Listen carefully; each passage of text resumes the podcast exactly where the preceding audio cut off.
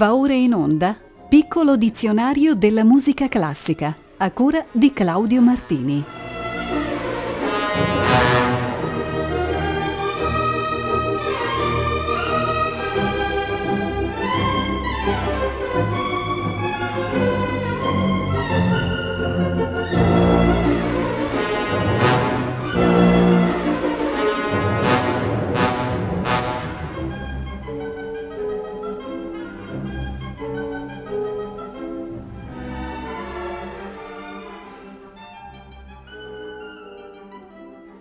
Causa di un inconveniente tecnico, il testo della trasmissione di Claudio Martini verrà eccezionalmente letto da Ivano Bini.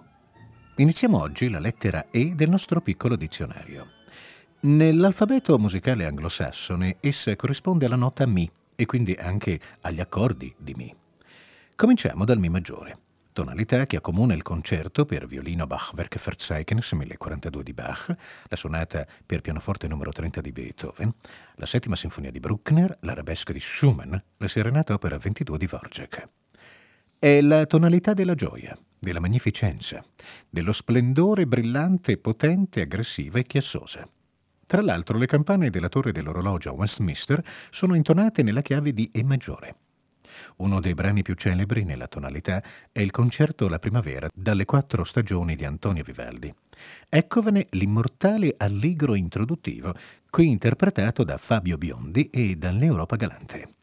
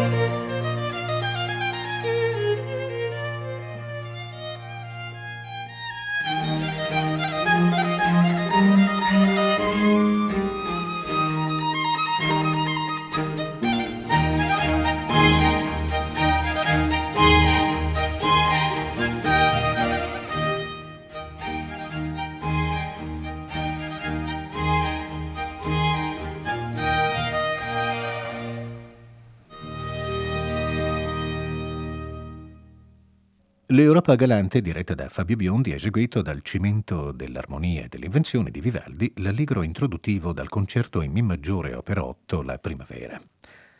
La chiave di Mi minore è molto diversa. Evoca sentimenti di lutto, cordoglio, di insoddisfatta irrequietezza. Qualche studioso ne sottolinea anche il carattere femminile, lamentoso, un po' naif. La troviamo nelle sinfonie numero 9 di Dvorak, numero 1 di Sibelius, numero 5 di Tchaikovsky, numero 10 di Shostakovich, nel concerto opera 64 di Mendelssohn e nella sonata per pianoforte numero 27 di Beethoven. Vi farò ascoltare il primo movimento, allegro non troppo, della quarta sinfonia di Brahms. Composta nell'estate del 1885, essa completa in modo grandioso il suo lascito orchestrale. Nel dicembre 1951 Arturo Toscanini ne diede un'intensa interpretazione alla testa della NBC Symphony Orchestra. Ascoltiamolo.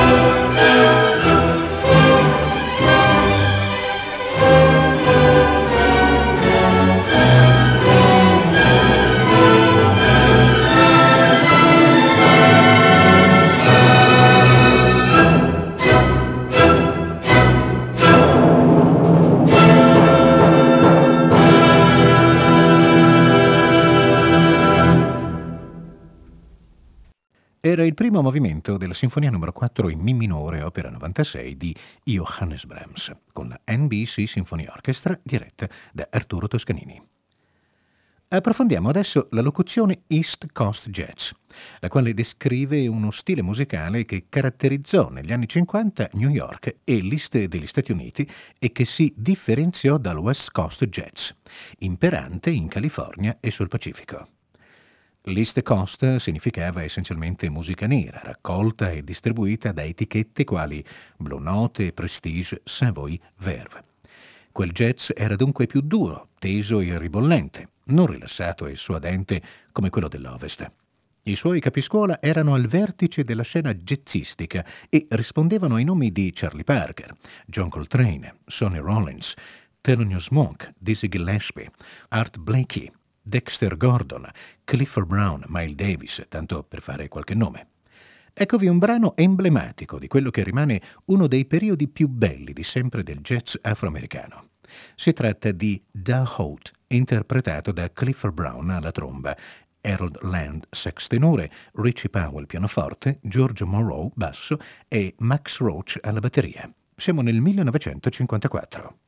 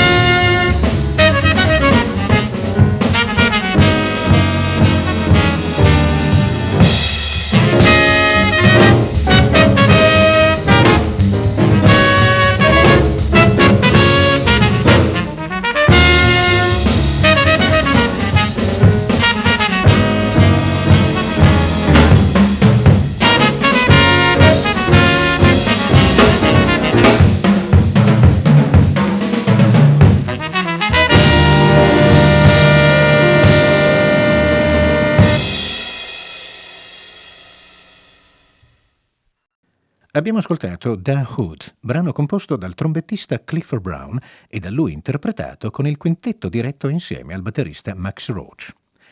Arriviamo ora all'aggettivo ebraica e gettiamo un rapido sguardo a questa musica autonoma ed originale. Dell'antica musica ebraica non sono pervenuti esempi di melodie notate né opere di teoria. Gli unici reperti sono i pochi strumenti rinvenuti nel corso di scavi archeologici. Rispetto a Babilonia e all'Egitto, Israele non conobbe musici e danzatori professionisti. La musica suonata, cantata e danzata era patrimonio di tutti. Ma il divieto ebraico di produrre immagini fa mancare ogni documentazione iconografica. Solo la Bibbia menziona diverse pratiche di culto connesse alla musica e alla danza e contiene veri e propri canti. L'elemento musicale nelle forme della salmodia e della cantillazione è inscindibile dalla preghiera e dalla lettura e studio dei testi sacri. Ascoltate il canto tradizionale Shalom Aleichem, il cui primo verso recita Pace a voi angeli ministri, angeli dell'Altissimo. Lo ascoltiamo in una versione armonizzata da Meyer Davis e da lui stesso interpretata. Shalom Aleichem, Malachi Asharet, Malachi Elyon. melech malchei amlachim hakadosh baruch hu boachem leshalom malachei hashalom malachei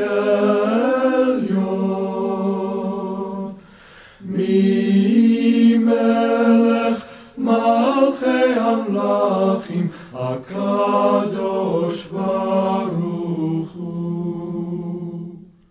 ברכוני לשלום, מלאכי השלום, מלאכי עליון.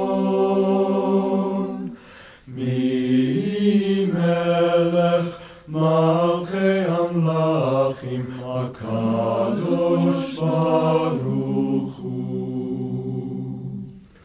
צאתכם לשלום, מלאכי השלום, מלאכי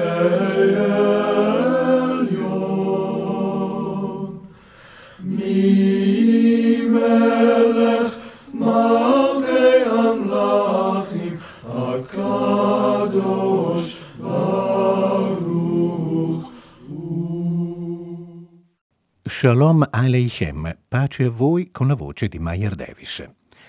Gli stili e le forme della musica ebraica hanno trovato spazio anche nella musica classica occidentale, o per iniziativa di compositori di origine ebraica come Blacher, Bloch, Bernstein, Feinberg, Korngold, oppure con la stilizzazione dello stile ebraico in composizioni tradizionali. Ne è un esempio l'ouverture su temi ebraici di Sergei Prokofiev, composta nel 1919 su commissione dell'organizzazione sionista russa. Prokofiev arrangiò per sestetto misto con quattro archi, clarinetto e pianoforte alcune melodie ebraiche contenute in una raccolta a lui consegnata. Il primo tema ha un ritmo saltellante e festoso, inconfondibilmente klezmer. Il secondo è un nostalgico cantabile introdotto dal violoncello e poi sviluppato dal primo violino. Ho scelto per voi la versione molto autentica di Shena Levi, clarinetto, del quartetto Fogler e di Yasha Nietzmtsov al pianoforte.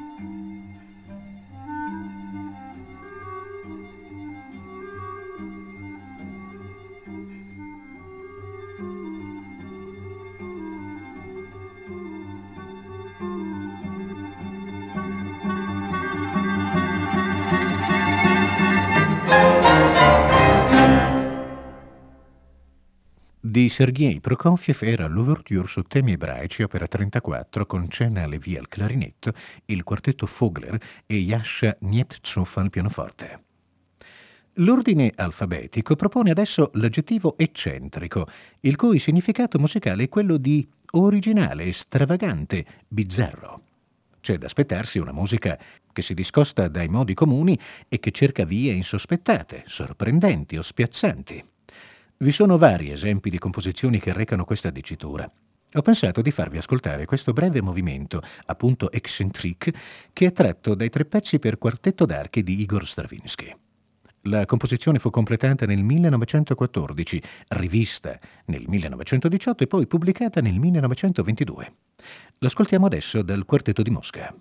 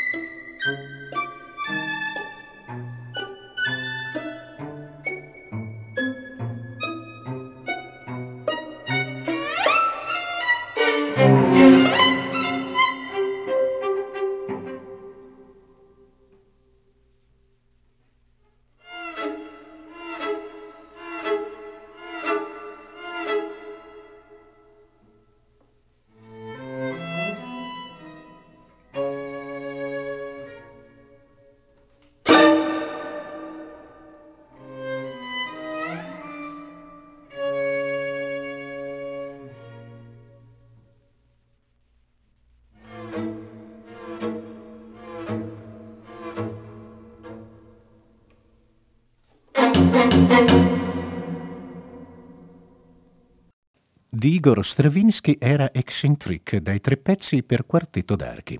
Ha eseguito il quartetto di Mosca. Ci occupiamo ora del vocabolo eco.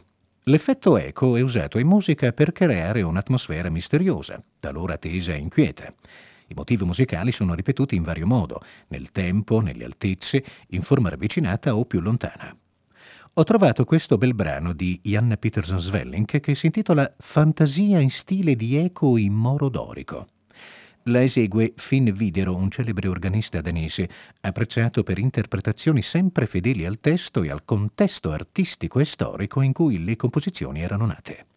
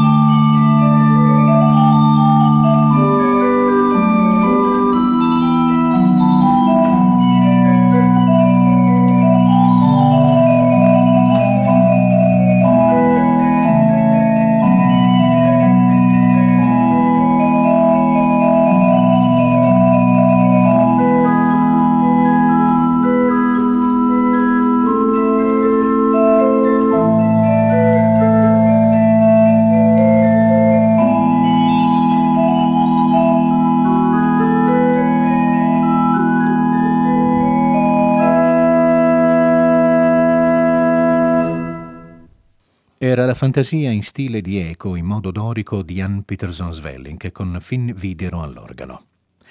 È adesso il turno del lemma francese écossaise, che indica un tipo di contraddanza in due quarti nello stile scozzese che fu popolare in Francia e Gran Bretagna alla fine del Settecento e ai primi dell'Ottocento. L'Ecossese ha di solito grandi contrasti dinamici, accostando fortissimi e pianissimi, ma un'unica base energetica. Beethoven, Schubert e Chopin hanno scritto molte ecossese per pianoforte, tutte riconoscibili per il ritmo assai vivace. In scaletta abbiamo questa sera le 11 ecossese di 781 di Franz Schubert eseguite da Alfred Brendel.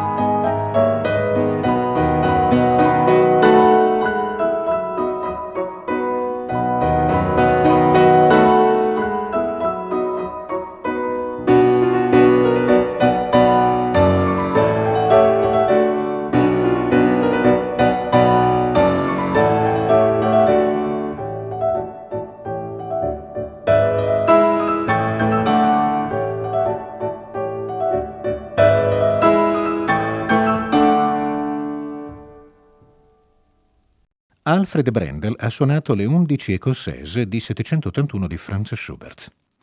Restiamo in Francia per trattare del vocabolo écurie. Dal Cinquecento in Francia la musica del re si componeva di tre istituzioni, la Chambre, la Chapelle e la Grande Écurie. Quest'ultima era una banda musicale numerosa, divisa in vari gruppi, di cui il più corposo era quello delle trombe. I suonatori accompagnavano la carrozza del re in cortei e cerimonie e partecipavano ai riti musicali nella chapelle o negli appartamenti reali.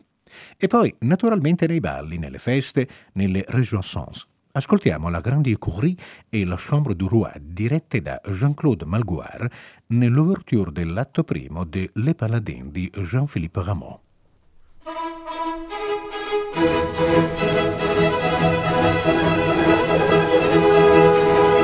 Thank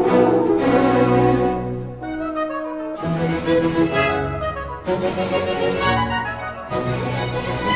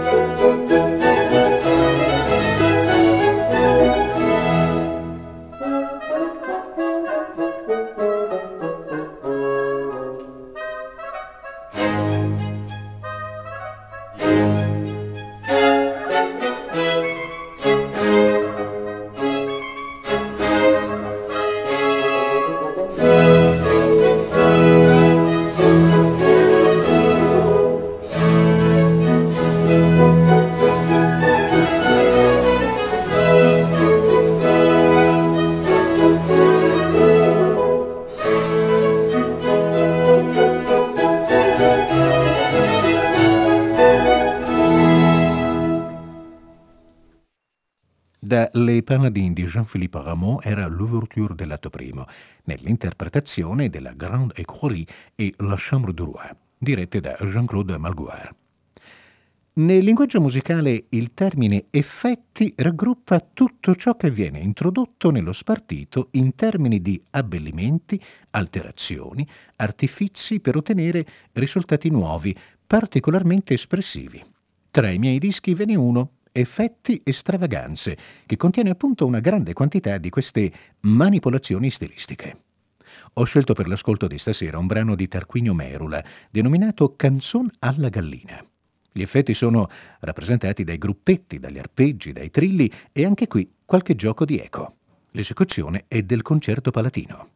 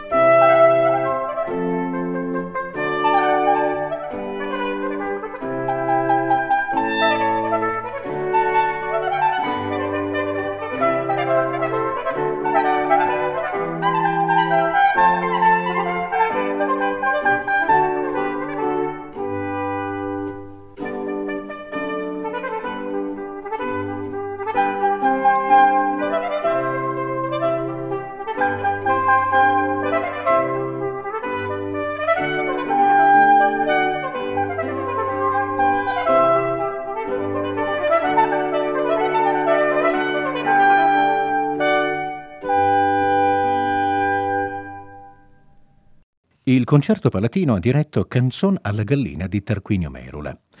Per l'ultimo brano di oggi ci spostiamo in Egitto. La musica egiziana meriterebbe anch'essa, come quella ebraica, un'ampia trattazione. L'antico Egitto è infatti una delle prime civiltà di cui si hanno testimonianze musicali. Intorno al V millennio a.C. vennero introdotti i primi strumenti musicali, mentre le danze propiziavano la caccia e la fecondazione.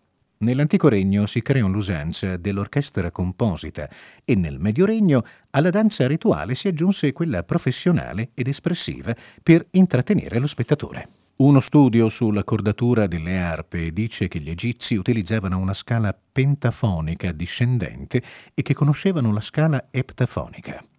Purtroppo non è mai stato rintracciato nessuno spartito e poco o nulla si sa sulle loro melodie. Questa millenaria tradizione giunge fino a noi con brani come Samei el Arian, dall'inconfondibile sapore locale. Lo esegue l'ensemble Tact del Cairo.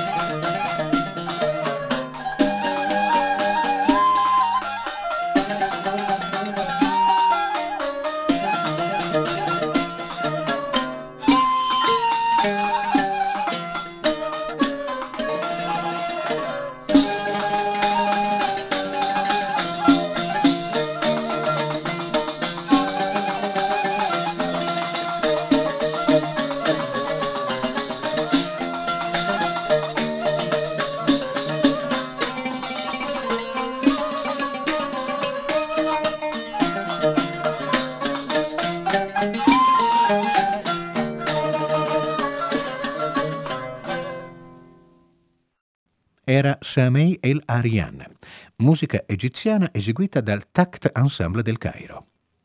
Riprenderemo il prossimo martedì 21 giugno, sempre alle 18.40, a partire dal vocabolo egloga.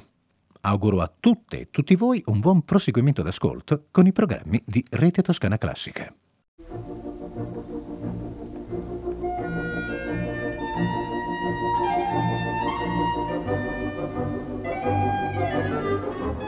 Abbiamo trasmesso Piccolo dizionario della musica classica a cura di Claudio Martini.